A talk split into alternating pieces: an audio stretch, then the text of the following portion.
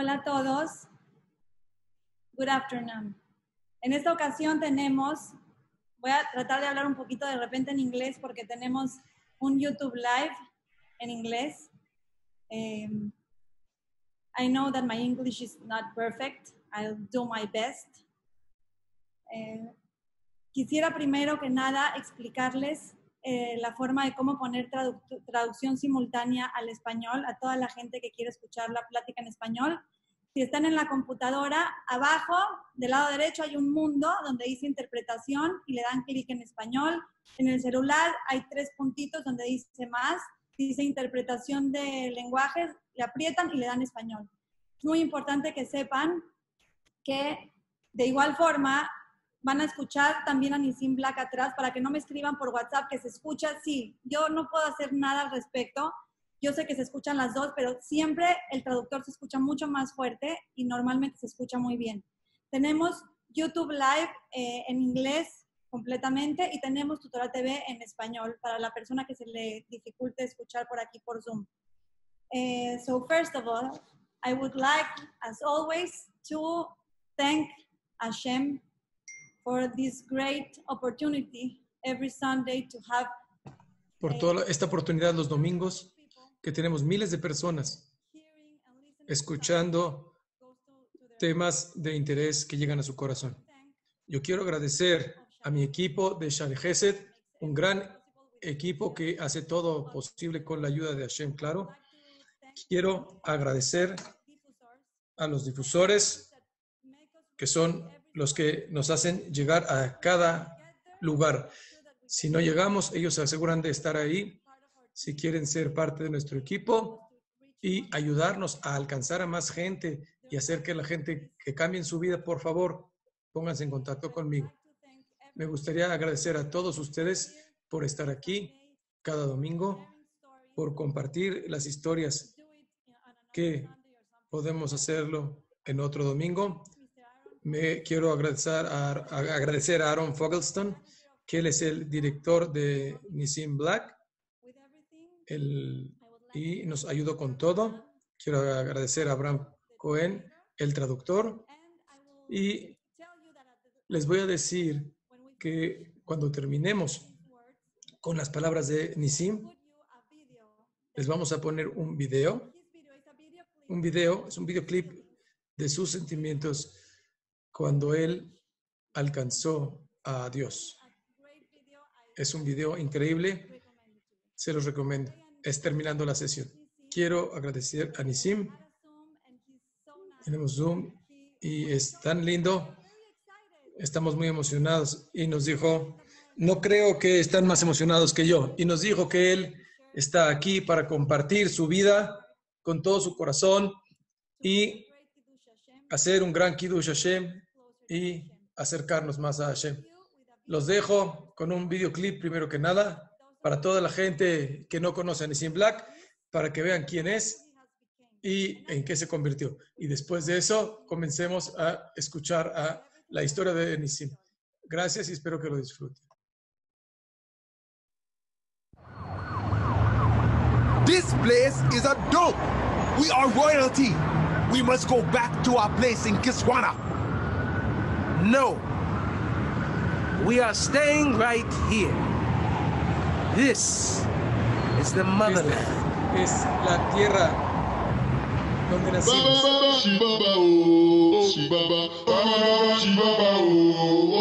Yeah. Here we go. For the motherland. Yeah. Yeah, we gon' play it loud until they feel it, yeah. Yeah, we gon' blow the roof up off the building, yeah. We gon' play that motherland bounce. Check it out now, motherland bounce. Check it out now, motherland bounce. We baba. Black and get a shopping with a Sammy Davis cousin. Tried to dodge the industry, but now my name is buzzing. They all saying that I'm conscious. I say that it's nonsense. It's my hope that I know you. My desire that I show you, gratitude that I owe you. Cause I was in that creeper's no guard until you came and dust off and revealed my spark. I was searching for the essence of existence, wanted to find you, but I didn't see an entrance. I came from a distance where everything was different. I called out to you and you showed me that you listened. From then we became best friends. I gave my all to you and you showed me who I am. Am staying by your side to bask in your light and your mercy I reside. Yes, you are my only help. God, please help me. Cause I'm low and falling down. And I need you to pull me out. Cause I just wanna grow, grow, grow, yeah. And I want you to take control, yeah. And have mercy on me. Will you pick me up again?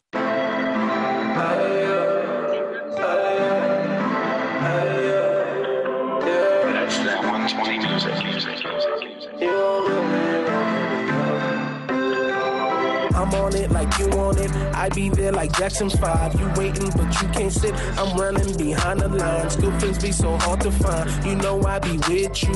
We been cool since 99. We done had some issues. Everything we been through ain't nothing but a test of faith. We know that God sent you.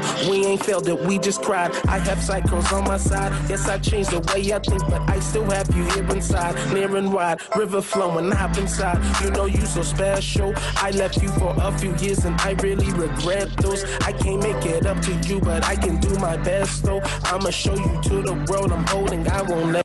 If they let us in. I came for the dub, but not for the L. If they move it slow, then we gonna propel. I'm feeling so stuck like I'm lost in the jail. But I take a breath and then I exhale. I only go when I know that he's there. Cause he in my heart, so I never get scared. If I'm feeling some way, then of course I'ma share. And I gotta do it like nobody cared. I wanna.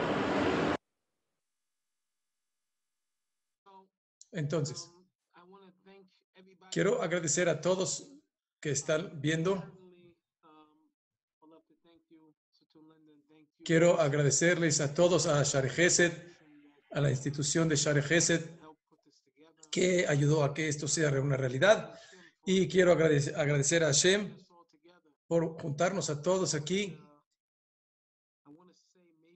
Quiero decir tal vez sobre, eh, sí, hace dos años, tal vez un año y medio, tal vez dos años, que yo estaba,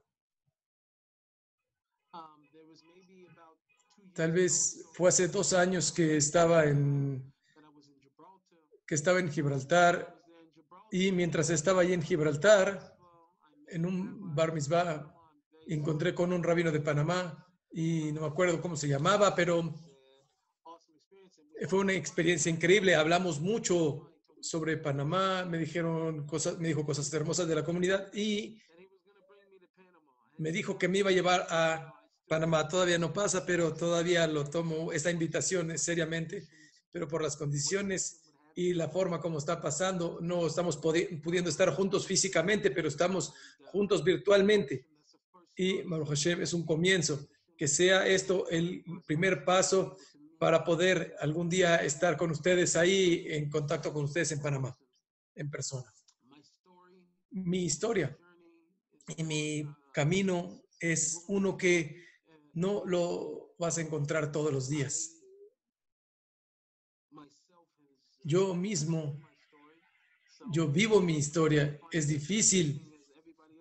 Es interesante que todos lo interesa interesante, pero yo lo vivo. Entonces, el poder ver cuánto esto ha, sido, cuánto ha ayudado a la gente, cuánto esto ha afectado. Y entonces lo sigo compartiendo y lo sigo compartiendo con la gente y doy más detalles y con la ayuda de Hashem, no solamente voy a poder dar inspiración, sino voy a poder continuar con más cosas y más historias que eso va a ayudar a toda la gente. Mi historia y mi camino comienza en Seattle, Washington, ahí en el noroeste de Estados Unidos. Y yo nací en una familia, padre y madre, que eran, los dos eran comerciantes de drogas, vendían los, mi papá y mi mamá vendían drogas. Yo estaba expuesto ahí a, a una vida lo que, lo que llamamos una vida de la calle desde muy temprana edad y no había un lugar ahí real, según al pía teba, según la naturaleza, que me vaya a llevar a mí, que vaya a decir que mi vida va a ser, se va a convertir en lo que es hoy en día. Yo fui como mi, mi- mi papá y mi mamá se separaron, la misma historia. Ellos fueron expuestos a violencia en la casa, violencia afuera y, tratos de drogas y cosas así. No solamente cosas que vi dentro de la casa, sino cosas que vi en el, en el vecindario. Entonces, esta forma de vivir se convirtió en lo que se llama normal. Era difícil imaginarse diferentes cosas fuera de eso, porque eso es lo que tú ves en tu vida. Sería como salir de, eh, sí, como alguien que sepa la diferencia entre una vida normal y eso, pero vivir en esos barrios es como ir a la primaria, era ir- como ir a las- el camino de la escuela del camión mágico y ir a la casa de, del, del- comedor de Scarface, de la mafia y drogas y pistolas y, y jugando dados afuera, música fuerte afuera. Mi casa era como el centro de no solamente traficantes, sino la gente venía a pasarla bien también con mis padres. Mis padres eran muy abiertos y recibían mucha gente, entonces pasaba muchas veces que, saben, la gente venía, a la- entraba a la casa y a veces venían 40 personas durante el día, las actividades que pasaban ahí. Entonces mi casa siempre estaba, había gente, yo siempre estaba rodeado de personas. Y una de las cosas que me ayudó emocionalmente como niño, me puso en un lugar de, de no expresar mis sentimientos, no podía yo expresar mis sentimientos, como me sentía de las cosas, me estaba acostumbrado que había mucha gente siempre y estaba acostumbrado a ver mucha gente alrededor y cuando llegó el momento de cosas en la vida que tenías que estar solo, era, era, era difícil para mí, no era cómodo.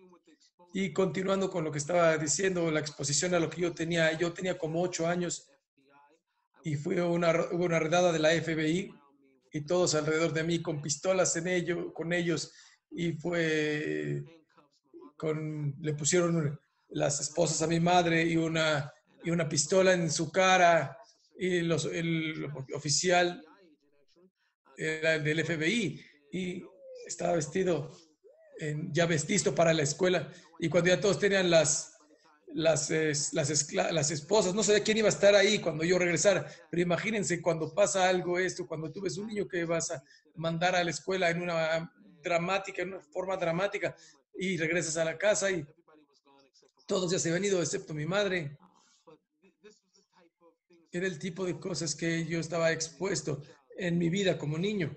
Y eso me llevó a nosotros en mi vecindario. Es interesante porque no es ahora como era, como era antes, pero había gente, la, los, la gente mayor, habían juegos, apuestas y cosas así.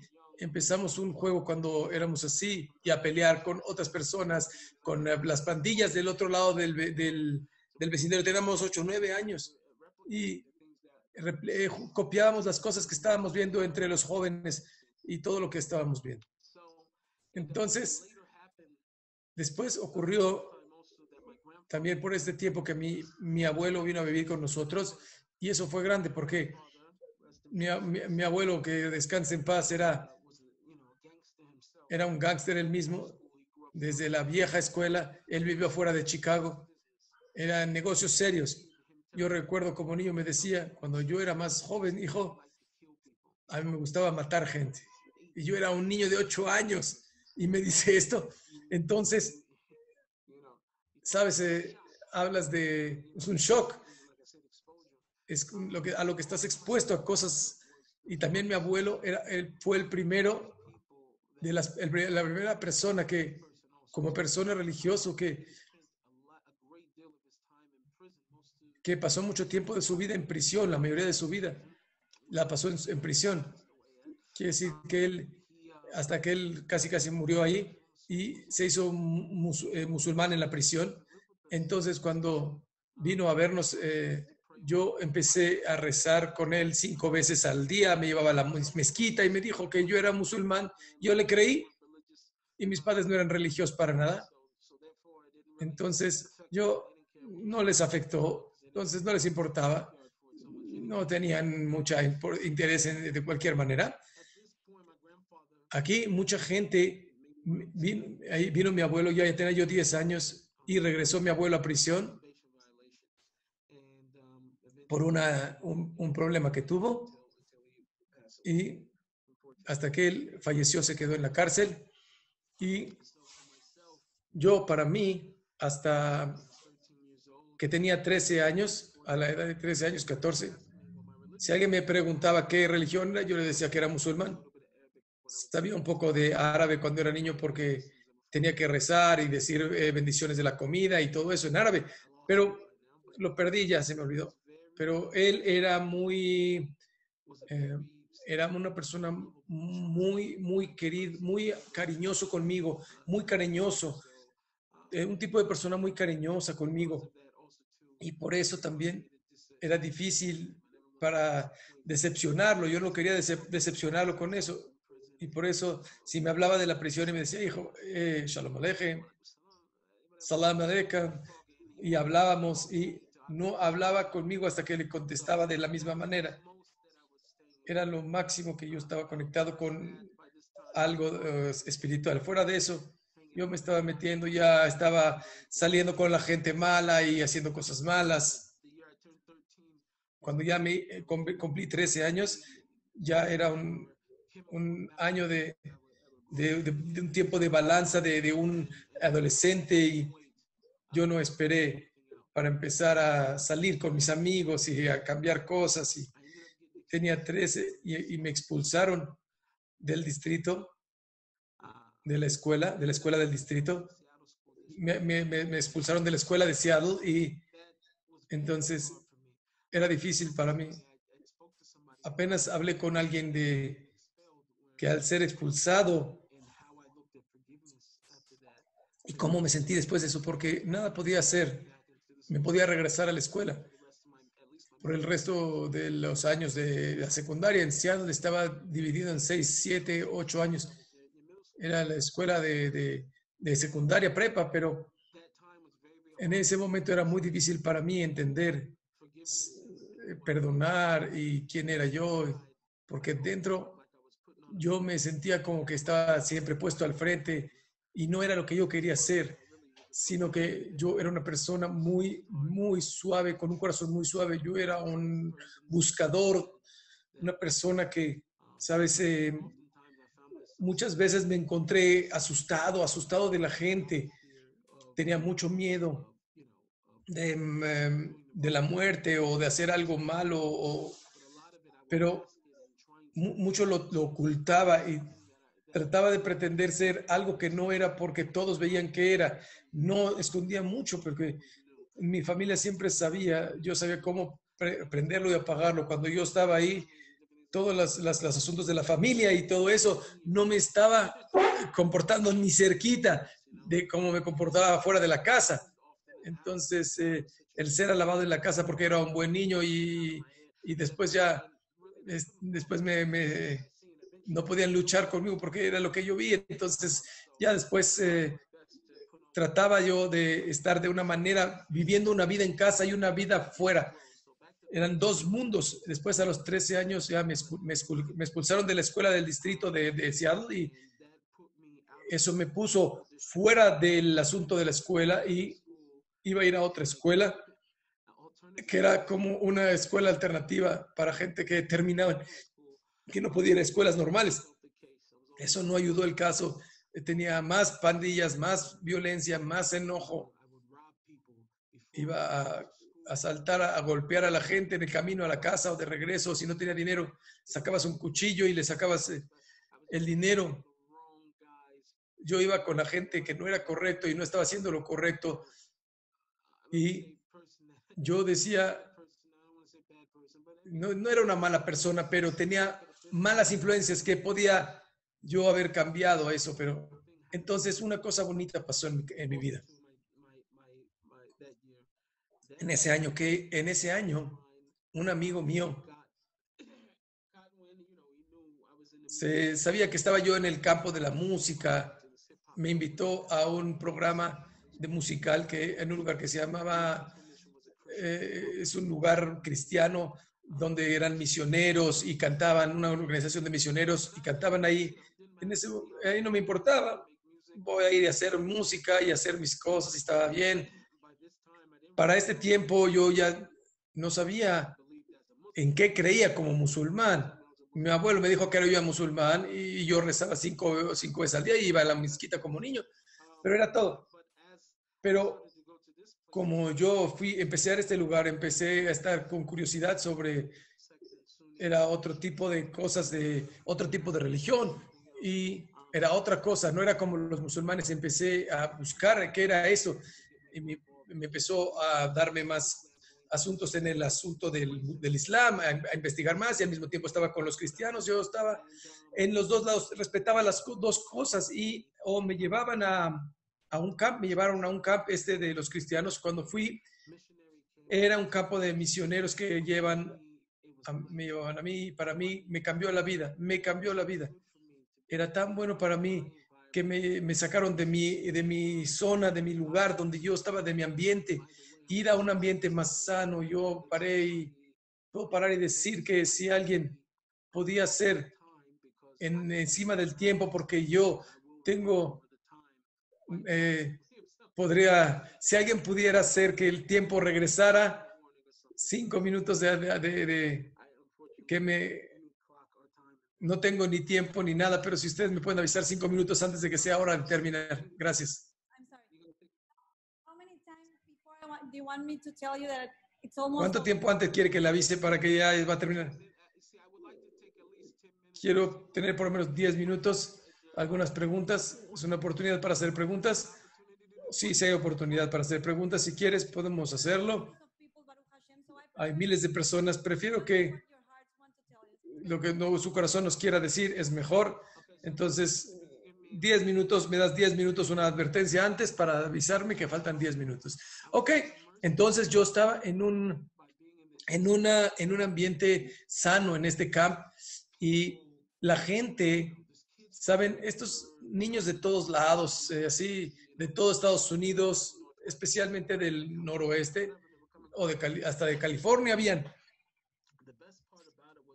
Lo mejor de esto era que había una persona que hablaba un conferencista que hablaba todas las noches y iba construyendo este, esto que hablaba de, la religión, convertirse, ser cristianos, volver a nacer y todo ese punto. Pero él daba la vida de su vida, su historia muy poderoso y después nos iba a dar una lista de preguntas que cada uno va regres regresaba, regresaba a su, a su cabaña y le explicaba y hablábamos esas preguntas el motivo que era tan bueno era porque era porque cuando tú creces en ese tipo, en, eh, en, una zona, en una zona urbana, en un, en un ambiente urbano donde estás expuesto a tantas cosas diferentes, nunca piensas fuera de, de, piensas que vas a salir de ahí, que vas a hacer y vas a lograr otra cosa diferente a lo que viste toda tu vida. Es, no vas a poder escapar de esa, esa vida, no piensas que puede ser algo diferente. Entonces, el motivo por el cual es tan poderoso para nosotros es porque teníamos unos a los otros para hablar. Este vivía este tipo, el mismo tipo de vida y el otro vive el mismo tipo de vida, pero, pero ahora podías discutir las cosas como si era, no, no es normal, no es la única manera de vivir como vivía en mi niñez.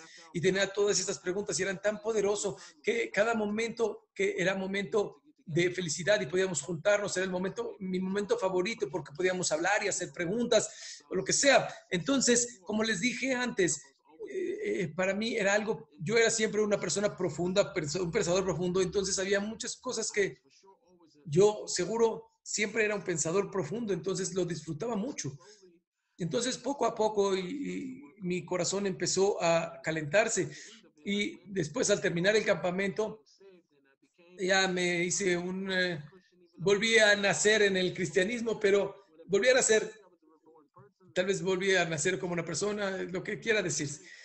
Y estaba muy emocionado de eso porque era una cosa como, Es, una cosa es que puedes hacer una persona que se junta a tu religión, se une a tu religión, pero es todo el asunto, todo que tú vas a llamar y lo vas a de hacerlo creer y hacerlo parte, son puntos extras para lo que ellos creen. Y son muy dulces, gente muy dulce y individuos que, que me, los amaba y lo pensaba y me sentía como que estaba muy interesante, que si no tuviera esa experiencia en ese camp en mi vida, no me hubiera involucrado en todos los asuntos que me involucré y hasta que yo me hice un consejero y empecé a ayudar en los camps y ayudar a la misión. Si yo no hubiera tenido eso, yo no sé, no sé qué sería mi vida. Cuánto tiempo yo hubi- hubiera pasado hasta que yo hubiera estado en el cementerio quién sabe. Entonces, era muy poderoso eh, para mí. Una de las razones por las que era, era, era justo a tiempo, porque justo en ese año me acuerdo, cuando tenía 13, me acuerdo mi primer, mi primer encuentro profesional con el productor principal, estaba ahí en la zona. Eso me puso en un tipo de situación en la que quería la música y encontré eh, uno de los productores y mis amigos y ya estábamos, ya teníamos, podíamos armar la banda. Entonces ahora yo iba a entrar a, a secundaria o prepa y, eh, y ahora voy a prepa y eso me da la oportunidad. ¿Ves cómo me veía así como un tipo duro? Yo no era muy duro. Yo no tenía pandillas. Yo estaba en un equipo, iba a la escuela y estaba involucrado y estaba todo metido con todo eso. Era un cristiano y súper cristiano. Los otros tipos se hicieron, eran pandilleros, pero yo era el más, el más duro porque me veo con la, con la gorra, pero es muy interesante. En el tiempo que, que pasó esta experiencia, yo voy a la, a la prepa y voy a la prepa y no es una prepa normal, es una prepa que fue la última de los, el, el nivel más bajo que, exi- que existía en el sistema de educación americano. Tal vez puede ser que cinco, seis, siete niños que, blancos que estaban en la escuela, pero todos eran gente de color. No teníamos libros, no teníamos libros de texto, teníamos que protestar para que nos den libros. Es una, es una escuela pública, el lugar que listo para, o sea, de alguna manera no nos daban los, los- las, las herramientas. Éramos los primeros en la nación de básquetbol, del equipo de básquetbol en nuestra escuela, en nuestra prepa, cuando yo estaba ahí. Y en fútbol americano era el número uno en nuestra división en la ciudad. Y éramos increíbles atletas.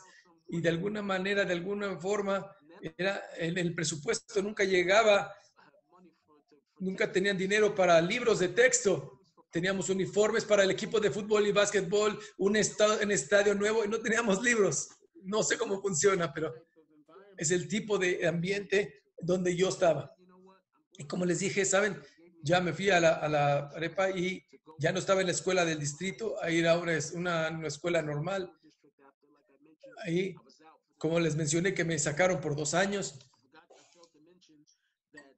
Se me olvidó decirles que aún después de ese campamento, terminé el octavo año en otra escuela alternativa porque no podía ir a esta. Era muy buena, tenían un programa ahí en la escuela.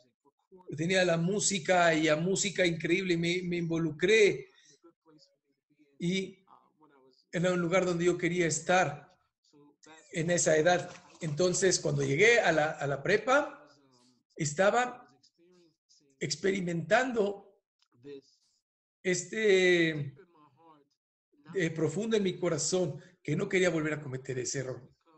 Yo ya me había convertido, sabes, en más religioso, cristiano religioso y muy involucrado y ya no quería volver a cometer el mismo error. Y, ¿sabe? Yo me dije a mí mismo, ¿sabes qué? Voy a ir, voy a ser un niño tranquilo. Es parte de mi naturaleza, no es parte de mi naturaleza, pero voy a ser un niño tranquilo, sin problemas, no me voy a meter en problemas, no quiero ser el niño popular, porque eso me va a meter en problemas. Yo quiero terminar tranquilo, ya, frío, que nadie me conoce y ya de esa manera yo voy a hacerlo con mi cabeza. Así yo, yo decidí. Y un día había un rally en la escuela que hicieron una competencia de todos los diferentes clases, noveno, de décimo, todos los eh, once, doceavo, o sea, toda la secundaria y la prepa, y hacíamos diferentes juegos. Una de las últimas cosas que hicieron antes de que terminaron con todos los juegos fue un, un, un, eh, un, eh, concurso de rap, una, una, una, dis- una canción con rap. Nuestra clase seguramente, mi clase sabía que cualquiera volteaba a verme. Tienes que ir, tienes que ir a representarnos, tú eres el mejor en el rap. Yo decía, no, yo no, yo no voy. Yo decía, no, no, man. Sí, Black, tú vas, tú tienes que ir, tú eres el, indicado para, para representarnos. Y yo no quería ir, pero era muy claro que hacia dónde íbamos. Y después de eso era como, era tan popular después de que, después de que fui, toda, fue una distracción para mí, para todo mi año, mi noveno año, y empezaba a cantar, entonces lo hicieron algo que cada martes lo hacíamos, nuestra, era miércoles, íbamos martes, miércoles, no me acuerdo qué día era, y nos juntábamos y teníamos una batalla de rap, o sea, como una, y todos iban a ver, esa, eh, ir a ver y ir ahí a, a- a echar una batalla de rap, y algunas las perdí, unas las gané, pero, pero tenía más victorias que pérdidas. Era muy bueno en eso, en el rap. Entonces, eso se hizo algo importante en mi vida. Y después, gracias a eso, también me distrajo, me distrajo mucho, aunque estaba involucrado en todo, en los asuntos, pero había algo ahí. Ya no me había involucrado tanto entre el rap y, y el fútbol, también jugaba ju- fútbol americano. Entonces, yo me decía, estaba muy ocupado hasta que un día, ya esto fue un momento del quiebre, un- fue un momento, un, un- lugar, una experiencia maravillosa. Ya estaba yo en el, en el décimo año de la escuela y regreso para, para comer, regresé del CAP y, y de repente entró a las, a, la- a- a las puertas del hallway y de repente algo pasó. No sé qué pasó. La gente me seguía pidiendo, ya dejen de pedirme ya, porque ya no quiero, ya no quiero estar rapeando. Pero entonces empecé a tener este sentimiento, no sé cómo describirlo, pero empecé a sentir, empecé a voltear a ver a mi alrededor como que estaba fuera de lugar. Como yo no, yo no, no pertenezco aquí, no sé por qué yo sentí esto, no sé, es gente que conocía casi toda mi vida desde que yo era un niño. Todos venimos del mismo vecindario, todo, pero yo me, me- estoy dando cuenta que mi alrededor y tengo un sentimiento que no pertenezco aquí. Y algo me está diciendo dentro de mí que yo sé algo que aquí nadie sabe. Y no sabía lo que era. No sabía qué sabía, pero sabía que había algo aquí que yo sabía, pero no sé. Soy fuera de lugar. Y fue algo increíble, un, un, un parteaguas en mi vida, porque nunca había, había pasado una cosa así. Como yo les dije, como yo niño, yo ya estaba fumando marihuana desde que era los nueve años, ya estaba yo fumando marihuana. Cuando yo tenía 12, ya era diario, ya hasta vendía marihuana. Entonces ya la vendía. En el tiempo que ya tuve esa experiencia de los 13 años hasta el tiempo, ya tenía yo 16 años, ya no estaba fumando nada. Entonces, tenía un, un viaje afuera y, y estaba sintiéndome, eh, no sé por qué me siento fuera de lugar, si estaba con gente que conocía. Después de unos 15 minutos y todo se fue ya, ya 15 minutos de, así de sentimiento ya se iba. Y el sentimiento que, que tenía fue tan fuerte que como que Dios quería enseñarme algo y no sabía lo que era. Entonces empecé a regresar con mi equipo y terminé yendo con tipos, eh, con grupos de, de- de compañeros, ir a México, a los orfanatos, ir a, un, yo era mis de, de misionero y empecé a ir como misionero a diferentes misiones en México. Y era como un mecarev, trataba de acercar a la gente de mi escuela para que vayan a este lugar. Traje tanta gente, tantos niños que me hice yo el, el- el misionero estrella de la misión y yo iba, iba en, el, en el freeway y de repente la gente me veía y cuando vas en la misión vas a las tiendas y cosas así y me tomaban fotos y luego estaba en las revistas porque las de las escuelas católicas y todo esto empecé a gustar me empezó a gustar que sea parte de mí. Era buena era buena buena influencia para la gente. Entonces me empecé a involucrar en lo espiritual. Y lo que me refiero a lo espiritual me hice muy muy conectado con lo espiritual, diferentes creencias, pero empecé a rezar mucho. Tenía 16 años y me encerraba en mi cuarto y hablaba con Dios tanto tiempo que estaba rezando y bien, así todo. Y mis amigos eran gente que estaban ahí, que estaban, me, me- sácame de la caja, haz algo porque querían ver que estaba, que era humano, porque estaba yo tan metido y yo me dije a mí mismo, después de esto, algo, una cosa hermosa que me sucedió fue que al siguiente verano terminé encontrándome con una mujer joven y Baruch Hashem hoy es mi esposa y ya tengo seis hijos con ella. Eh, yo no la conocí desde que tenemos 17 años, fuimos novios y muchos años juntos desde la secundaria, prepa. Y, y encontré a mi esposa y era buena porque fuimos a las, a, las eh, escuelas rivales, escuelas rivales. Entonces, yo no podía encontrar a mi esposa cuando tenía 17 años, la conocí. Teníamos eh, 17 cuando nos conocimos. Ya se me olvidó y también a ella cuántos años teníamos, pero esto, esta experiencia y esa otra experiencia me puso en una de estas situaciones que de repente la música empezó a tomar parte de mi vida y estoy, estoy grabando más y más música y empecé a salir ahí y hacerme más famoso con mi música y, hice un demo y para hacer un, rec- un disco con él. Empecé a hablar con, esta, con estas gentes, eh, buscadores de talento de mi música y algo era un hombre que, que, que se llamaba 56, que era un más, y si alguien conoce a alguien que lo que ya estén trabajando, ya no quieren cosas nuevas, quieren gentes que ya funcionan, entonces como era lo más grande que había en este, en este, en este tiempo, yo, yo tenía, vio que tenía potencial, entonces me dijo, tal vez nos puedes mandar algunos, algunas grabaciones que tengas, pero quiero, quiero escucharte y quiero ver qué tal eres. Tal vez algunas maldiciones, unas groserías, unas palabras, que saca la bestia que tienes adentro, a ver, porque en el rap así es, son, se habla con groserías y así. Entonces yo no quería hacer esto, pero no era para mí esto, no era, no es lo mío. Yo tengo moral, yo tengo valores, yo no quiero esto. Entonces esta, esta proposición de un contrato de medio millón de dólares, y se pueden imaginar, empecé a maldecir muy rápido. Camiones, ca- canciones, todo empezó a cambiar. Yo era un, el segundo, el segundo eh, en popularidad, empecé a sacar discos. Era un poco diferente, como dije, pero una de las cosas que yo me di cuenta fue que la gente que estaba alrededor empezaron a cambiar, empezaron a, cambiar, a convertirse en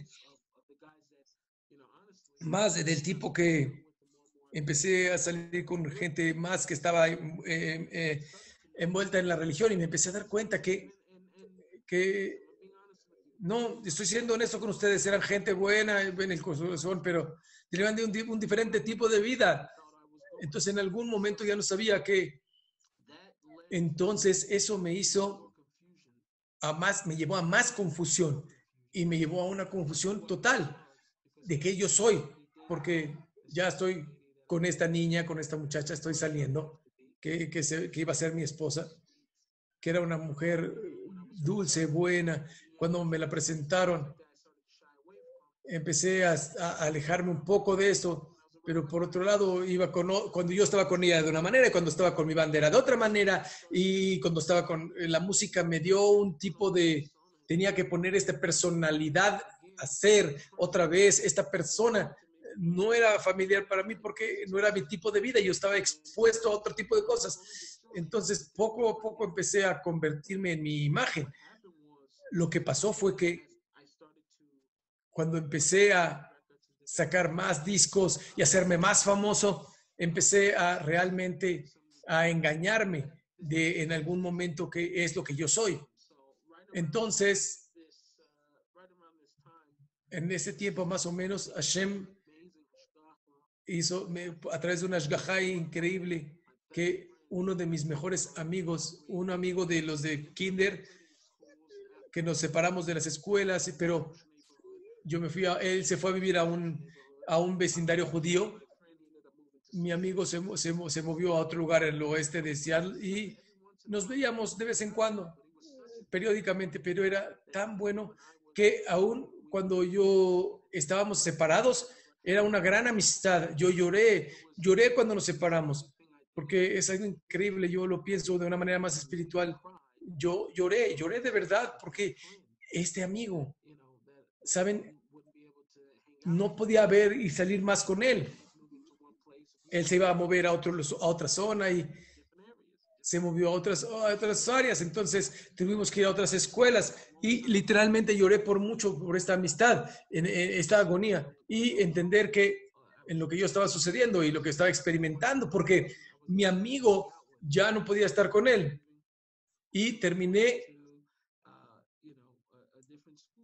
¿saben? En otra escuela. Y obviamente estaba yo en, en- en la primaria, luego me fui a otra escuela, encontré a otro gran amigo que eventualmente eh, ese amigo fue el que me, se, se- se juntó con la esposa, con la his- historia de mi esposa, es una cosa loca, pero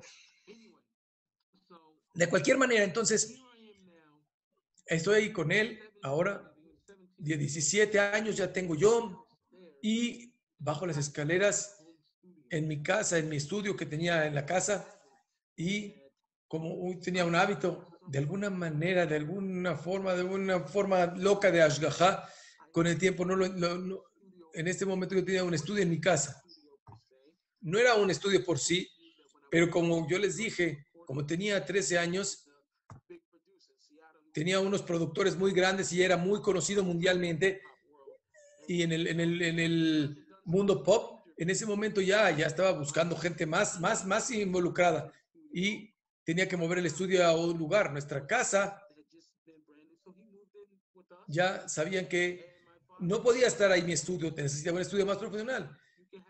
Y dice, tú puedes tener todo el sótano y hacer un- una, una casa y ahí. Mi hijo tenía que estudiar todo, mix, master, él sabía, tenía que hacer todas las cosas, tenía que aprender todo en el estudio. Él iba a estar ahí, eh, en grande, en chico, en mi casa, en mi estudio, y tenía que aprender cómo hacer las mezclas y, y por eso teníamos gente que venía a la casa. Entonces, a los 17 años yo bajé las escaleras para bajar al, al- al cuarto de producción y había una persona ahí que estaba haciendo música y estoy escuchando y digo, wow, suena muy bien. Y me escucha, la gente va, me escucha a mí. Este es tu CD ahí. Y tenía mi nombre y sí. Ahí está Devin Black, sí. Dice, yo soy BJ. Era mi mejor amigo. Desde el kinder lo reencontré. Nos encontramos y no lo creíamos. Fue una cosa increíble. De vez en cuando nos encontrábamos. Yo estaba en de vez en cuando, pero ya teníamos mucho tiempo que no nos veíamos. Entonces nos abrazamos y fue una cosa más como nos abrazamos y estamos tan emocionados de vernos unos a otros que estábamos haciendo música y ahora estábamos reunidos otra vez. Él estaba haciendo música, yo estaba haciendo música y yo soy un rapper, él es un productor. Ya, todo la, la, de Hashem. Yo hago rap y yo soy productor. ¡Wow! Él no se fue. Se quedó en mi casa una noche, dos noches seguidas. Y le dijo a su mamá, me voy a quedar aquí. Para este tiempo ya, ya no iba mucho a la escuela. Entonces, Shem nos reunió con mi mejor amigo y estaba yo interesado porque fue interesante que él encontró era su, mi esposa que se, se- su, su hermana, su, su hermana de mi esposa se juntó, se, se juntó con él y salió con él y así salimos. Fuimos, para- nuestras esposas son hermanas. Mi mamá tenía 37, ella falleció de la adicción que tenía a los narcóticos, de las drogas. A los 37 años falleció mi mamá, una de las cosas más devastadoras que pasó en mi vida, porque mi mamá y yo éramos muy cercanos.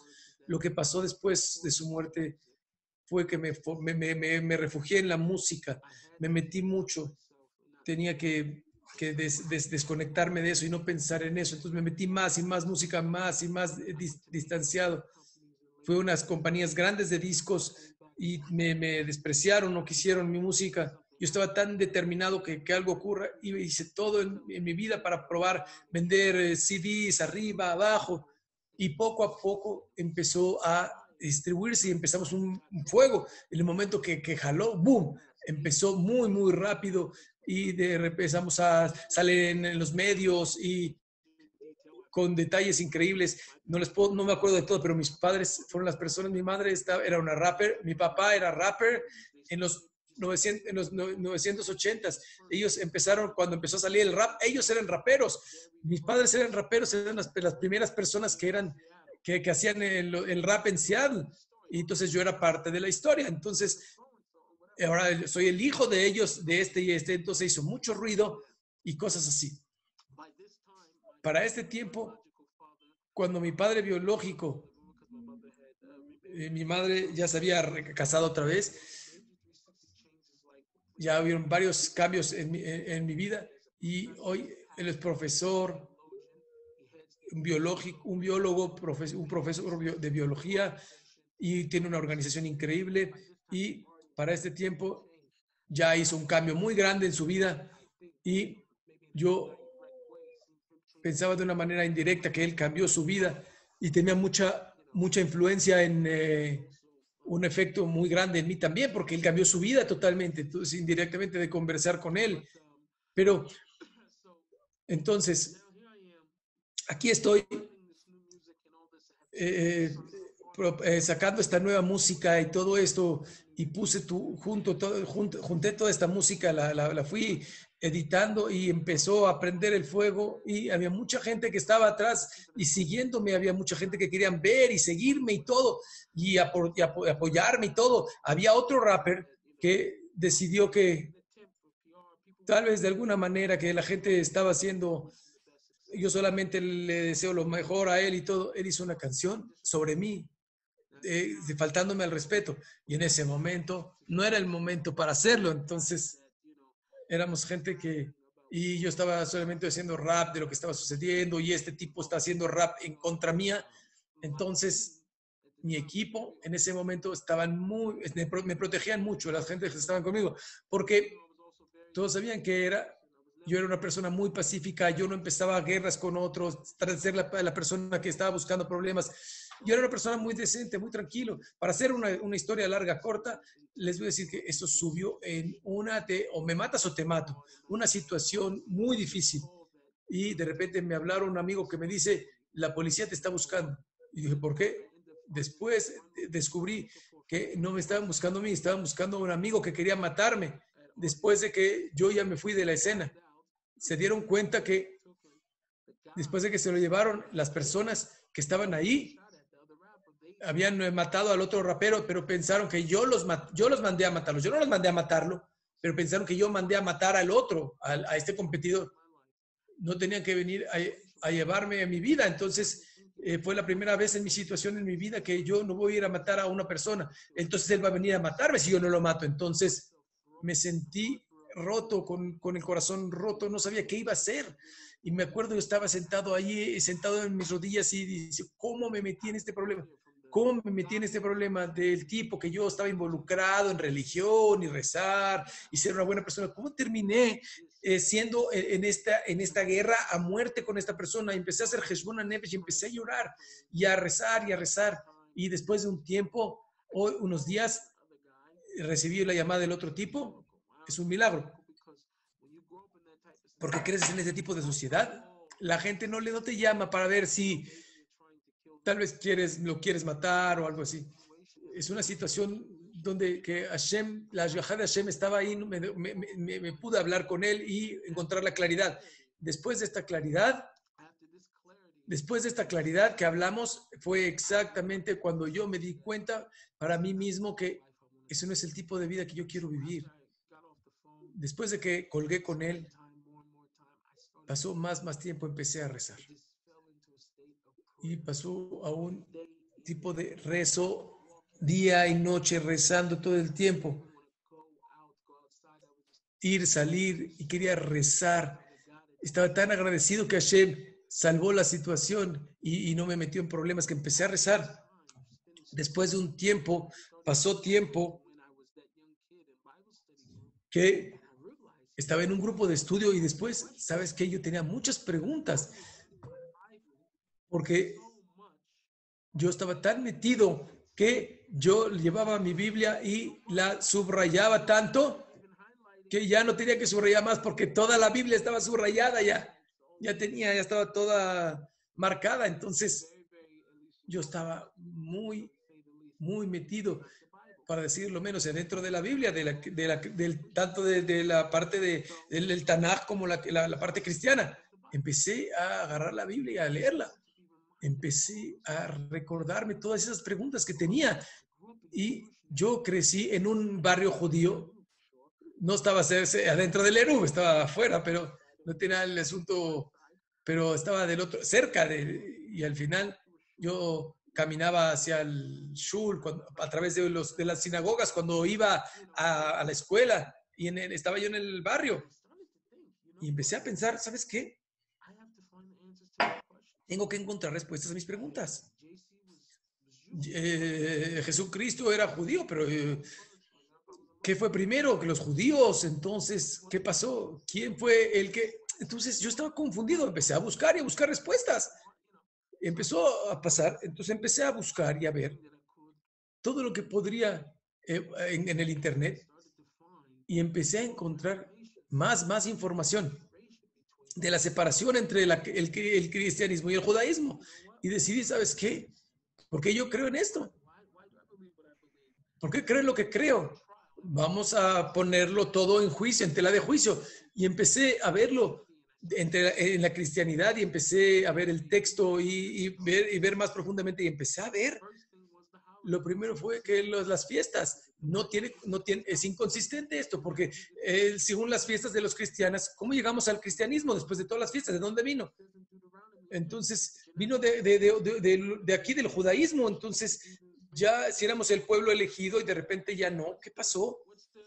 ¿Qué, ¿Dónde estuvo el cambio? ¿Cuál es la historia? Entonces, me empecé a verlo profundamente y a dedicar los padres de la iglesia, de aquí de allá, y nadie tenía respuestas. Entonces, definitivamente, las, las Biblias cristianas y los textos judíos eran diferentes, entonces eh, habían textos diferentes. Ocho horas al día yo estudiaba los textos, pasaba mi tiempo a través de estos textos y llorando y, y rogándole a Dios por la verdad, por la verdad absoluta. Todo lo que la gente busca es una de tres razones por qué una persona busca algo. Una razón es por qué una persona busca es porque tal vez no les gusta, tienen un deseo de algo y desean eh, y, y encontrar algo diferente, otra de religión diferente, entonces es algo que les permite eh, estar eh, con sus tabot y mantener sus tabot porque en su religión no las pueden tener. Pero hay otras razones por las que a veces yo acepto todo lo que el mundo dice que es verdad, que puedo encontrar algo de una manera totalmente contradictoria. No lo puedo aceptar porque si lo acepto en el mundo está totalmente diferente con lo que yo pienso.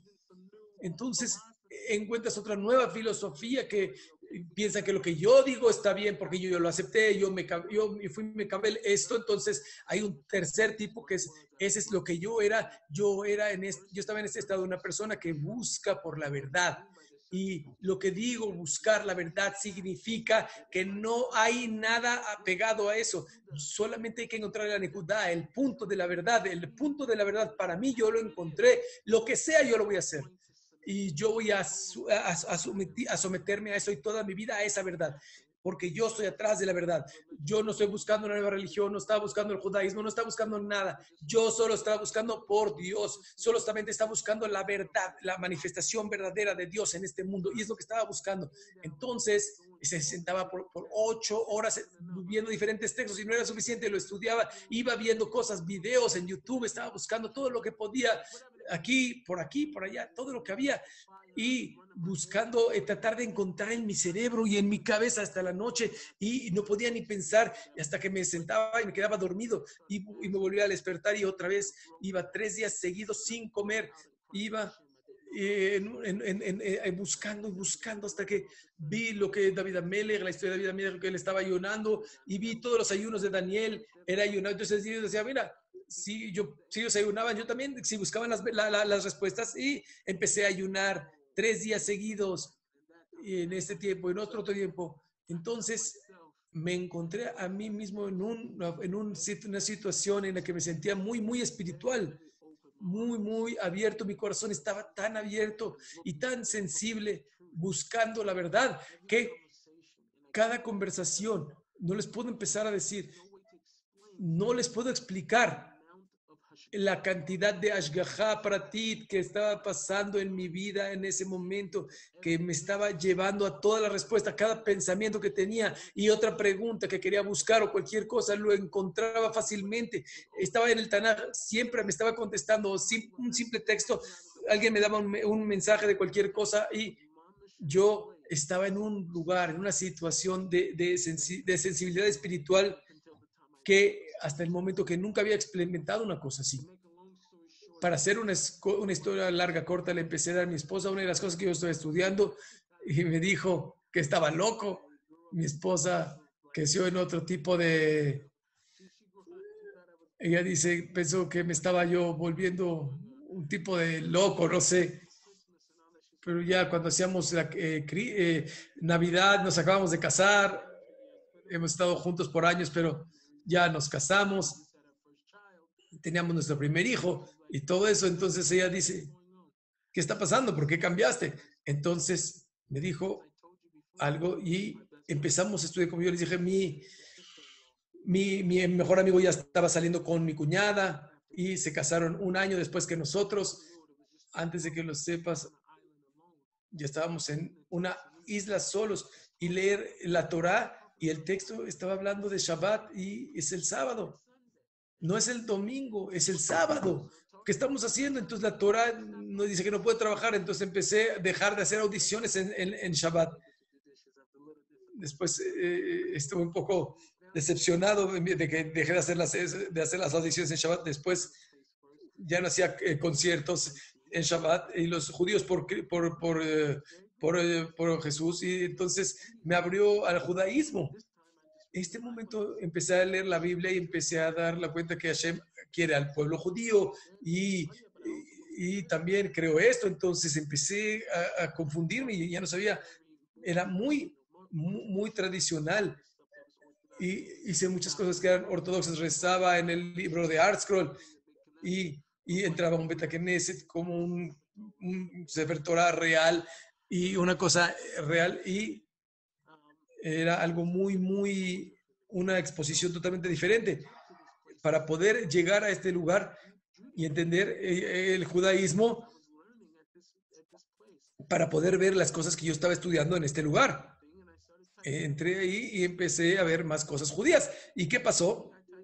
Todo lo que ponía salía Jabad luego, luego. No importaba qué ponga, salía Jabad. Ponía Michael Jackson, salía Jabad.com. Entonces, empecé a ir con jabad.org y había un video ahí que me cambió todo para mí. Jabad hizo un video, no sé quién lo puso ahí, pero nadie sabe que, espero que esta historia eh, sea conocida y que la gente sepa qué es lo que pasó y agradecer a la persona yo personalmente porque me cambió mi vida. ¿Qué fue? Era un video de Chávez.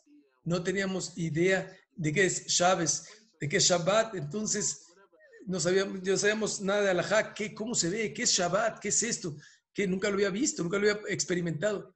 Y tenían un video de 20 minutos de Shabbat y mostraban todo, la mesa y la jalá y el vino y el kiddush. Y yo estaba sentado ahí viendo este video y estaba... Yo vi este video más de una vez y empecé a llorar como un bebé, llorando como un bebé. Y tenía yo ga- ganas, tenía deseos de cuidar Shabbat. Entonces empecé inmediatamente. No, no, no, no sabía nada de kasher ni nada, pero empecé a comprar jalá y eh, compraba un vino de Manischewitz, de, de un, jugo, un jugo de uva y hacía una mesa bonita. Y eso llegó a un punto de que, que se siente, ¿cómo se siente Shabbat? Quería experimentarlo. Entonces fui a Shabbat.org y vi muchas cosas que, videos de, de Kaplan, Rav Kaniensky y de- de- sobre Tania, mi, mi cabeza empezó a abrirse, a decir, wow, esto es, está profundo esto. Y empecé a aprender, a estudiar más, a, estudiar alajá. Empecé a estudiar alajá y ahora empiezo a ver de la alajá que empiezo a ver las palabras del Kitsur Shulchan Aruch y cosas así. En ese momento, yo y mi esposa y mi cuñada y mi mejor amigo, todos empezamos a, a compartir uno con el otro y empezamos a ver esta congregación, este lugar. Después de eso, empezamos, fui con un rab en Toronto que le dije que quería ir a sus conferencias, dos, eh, Rab Eli Cohen, es un rab de Chabad, y Rab eh,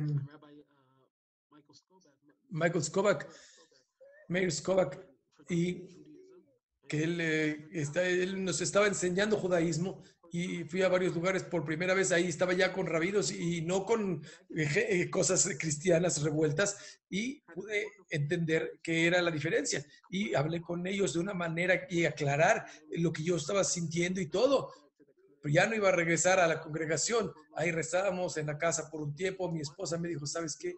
Yo realmente siento que quiero ser judía, quiero convertirme. Yo estaba tan emocionado porque ella tenía ahí ese sentimiento, ella sola, y estábamos creciendo juntos, y ella lo dijo primero. Yo estaba dudando, porque yo me dije, "Me, ¿sabes qué? Yo cre- crecí en un barrio judío, y yo vi niños en negro, pero no vi, blanco, no vi negros en, en- en- negro. Entonces era una ashgaha increíble, y al final terminé en una, en una, en un- en una tienda comprando, y de repente escucho, Shabbat Shalom, brother, y veo un, hom- un judío negro, de- negro y con una sonrisa en su cara, nos invita para Shabbat. Fuimos, en su- fuimos a su casa para Shabbat y la misma semana en el camino a su casa y después con otro Yehudi tuvimos una conversación, se conocían, eran, rezaban en, el mismo, en la misma sinagoga y ya tenemos otro lugar para ir al siguiente Shabbat también. Entonces, despacio y poco, creci- poco a poco crecimos y nos fuimos acercando con los rabinos, a otro rabino, terminamos con otra persona del vecindario y todos, las dos familias, tuvimos un, teníamos un hijo en ese tiempo y fuimos creciendo poco a poco. Y nos empujamos unos a, unos a los otros y Baruch Hashem es una cosa hermosa, un punto más, una última historia que para cerrarlo empezamos, el Rab nos dijo que cuando nos movimos ahí al vecindario, era, era muy caro para, ese- para, ese- para moverse a la parte eh, judía del, del- del- de eso. Entonces estábamos todos en una casa y cuando íbamos allá al Bedín, el Rab nos llamó y nos, para una junta y nos dijo, es, muy, es increíble que ustedes se amen y se entiendan uno al otro y viven en el mismo lugar, pero tenemos un problema. Como son, do- son dos diferentes familias y van a ir al Bedín separados, si una familia termina con la conversión antes que la otra familia, entonces vamos a tener un problema de kashrut, van a tener un problema uno que cocina en la cocina y los yamim tovim, cómo van a ser también, es muy complicado todo el asunto, entonces si ustedes tienen que encontrar una propia casa, entonces arreglamos que encontramos otra casa, que ellos se quedaron en una casa, nosotros nos quedamos en nuestra casa y todo funcionó muy bien, llegó el día para ir a al Bedín a convertir en mi familia, fue primero, Hashem iba moviendo los hilos poco a poco. ¿Qué pasó? Justo después de que mi familia terminó, el día que terminamos la conversión, unos días después mi- mi- mis cuñados iban a ir al siguiente mes. Solamente tomaban candidatos de Gerut, que vayan al Gerut una vez al mes.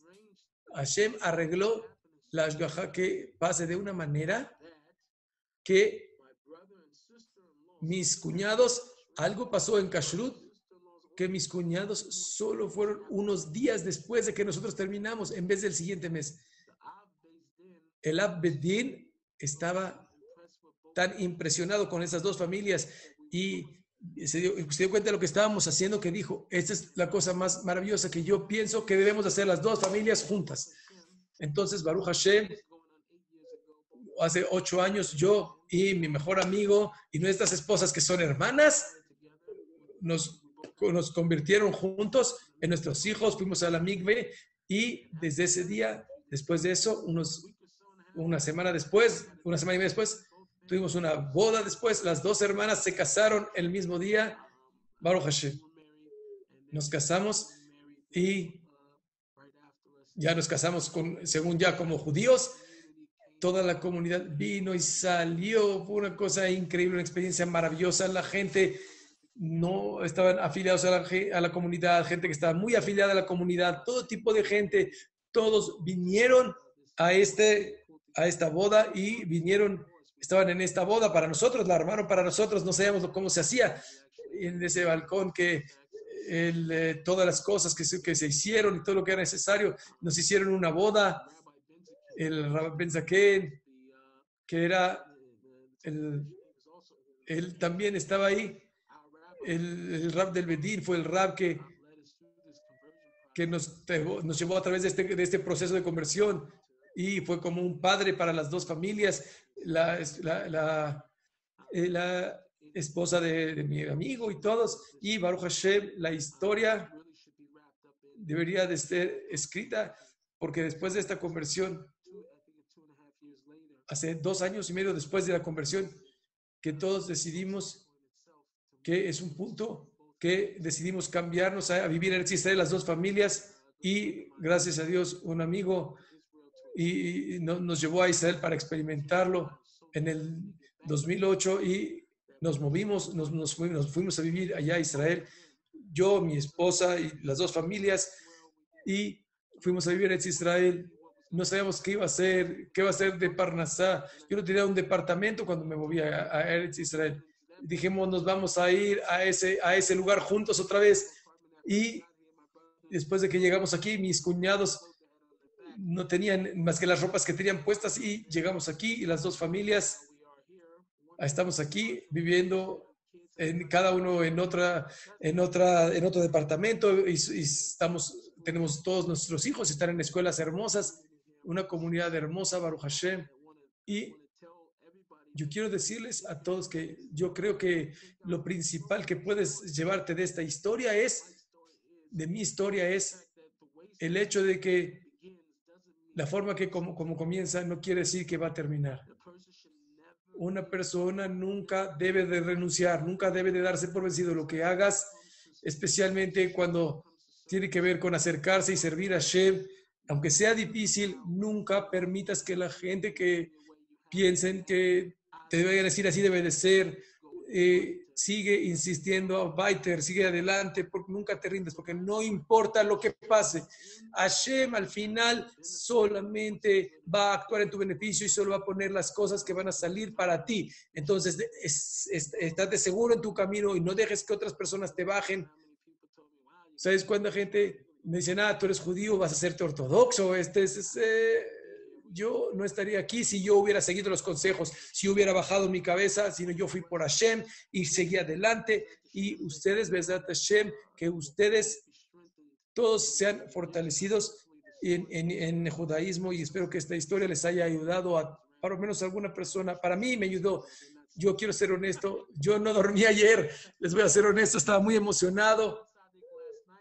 Fui con un sadik ayer y no podía dormir para arreglar, para ir al norte y al final ya tenía que rezar en Nets y ya me fui al norte y cuando regresé mi hijo tenía un Sium, después del Sium tuve una familia con, con, la, con la revista de Mishpajá y después con ustedes no he dormido. Ni siquiera en el coche me traté de dormir, pero no he podido. Llevo sin dormir un- un- todo el día, pero puse todo mi coaje en todo eso, toda mi fuerza en esta verja, que todos tengamos eh, la fuerza de, de acercarnos al judaísmo y ser apegarnos a Hashem y una, eh, unirnos con, con, completamente con Emuná Shelema y tener mamash, mamash, ver el Bet Migdash con el Mashiach, Sitkenu Bimera Amén. Gracias. ¿Qué tan cerca? Yo, ya, ya quieren venirme a, a llamarme. Quiero decirle algo. Look Estuvo increíble. No parecía que, había- que, no, que no haya dormido. Está la gente, les dijo que me, que me, hizo- me ha hecho llorar, que fue increíble. Mamás, muchas gracias. Sabíamos que tenía usted corona, que usted tuvo el corona. ¿Cómo ha estado de salud? ¿Cómo está todo? ¿Todo está bien, Baruch Hashem? Quiero, decirles que tienen que saber esto. Acabo de salir de la cuarentena.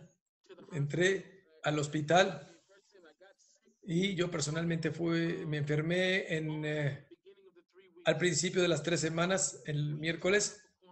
Acabamos de salir de la cuarentena, salí del hospital. El Ereb Shabbat, ahí me, me sacaron del hospital. Seguimos con la familia en cuarentena. Ya tenemos tres semanas aquí, nos sacaron, nos dejaron salir justo después de Tisha el Shabbat Nahamu, salimos, podemos salir de la cuarentena. Tuve muchas subidas y bajadas con el virus, aún después de que pasó. Les digo que no dormí ayer, ayer hasta esta mañana. Me sentí eh, bien después de que tuve el virus. Ahora sí me siento muy bien, me recuperé, mi esposa se recuperó, Baruch Hashem. Ya, ya nos sentimos bien, pero ir del lugar de donde estaba, que tenía miedo a de morir, y le llamé a mi familia, les dije, Jesús, que regresé del hospital y, y grabé ocho nuevas canciones desde que salí y estoy en fuego, estoy on fire. Baruch Hashem, podemos sentir que está usted on fire. sí, eh, no, lo escuchamos muy, muy feliz. Voy a hacer una pequeña canción y ya después ya. Gracias. Vamos. Es mi esperanza que yo sé. Es mi deseo que les mostré gratitud que yo les debo. Porque yo estaba en ese lugar tan difícil y ahora salí, salí del polvo y ahora puedo hablar.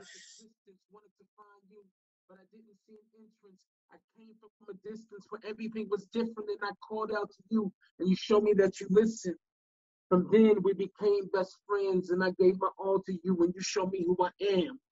And so I am praying by your side to bask in your light and your mercy. I reside. I, I, I won't let go, even in a million years. You're there when I'm up, there when I'm down, and so I'm staying here.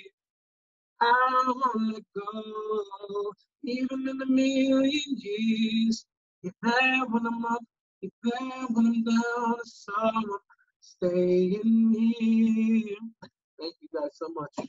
Beautiful. Thank you. Thank you. Thank you so much. Thank you. Only brachas, all the best. Thank you to everybody that wrote in. I really appreciate it. Thank you. Bless you. Eh, bueno, eh, a todos quiero darles otra vez las gracias. Les vamos a poner un video, un videoclip de Nissim Black en donde cuenta nada más o sea, su sentimiento de cuando encontró a Hashem, más bien cuando lo estaba buscando, lo que sentía. Eh, con esto me despido, vamos a dejarlo puesto, espero que lo disfruten porque realmente nos deja mucho para nuestra vida y como siempre les digo, ojalá la siguiente semana no haya este evento porque llegue el Mashiach, pero si no, por aquí nos vemos con otra historia impresionante. Muchas gracias, Shavuot Memorah.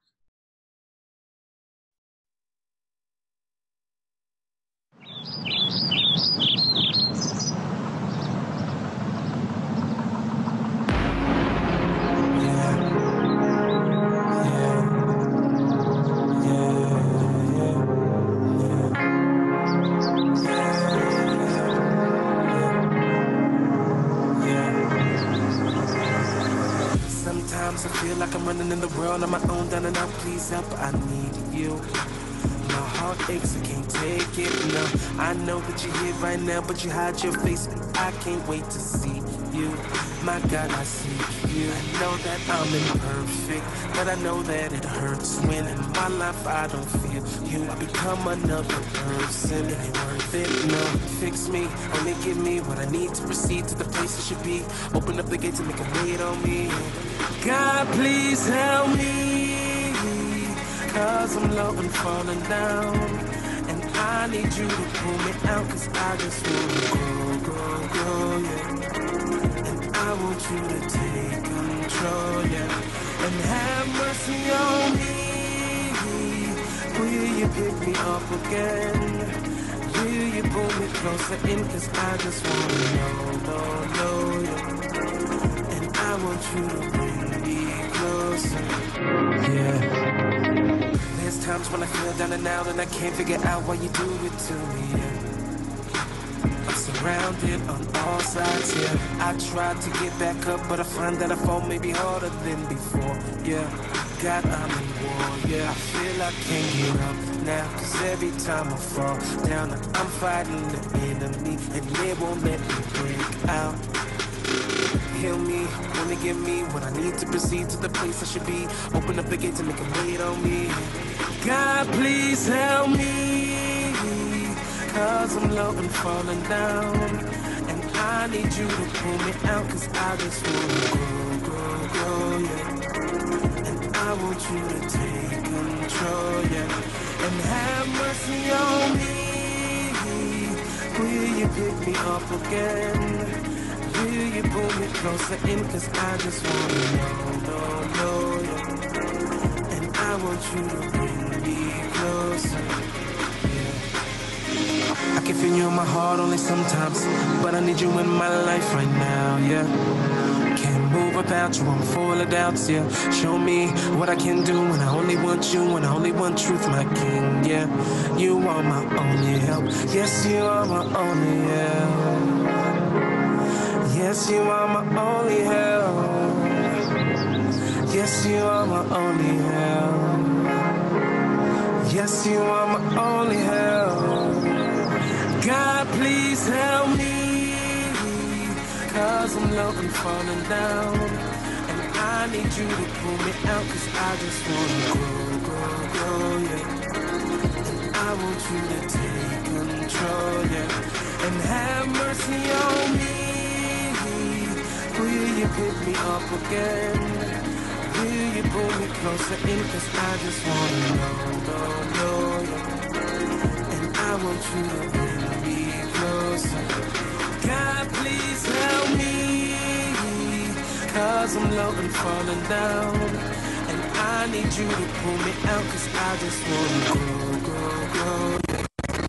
And I want you to take control, yeah. And have mercy on me.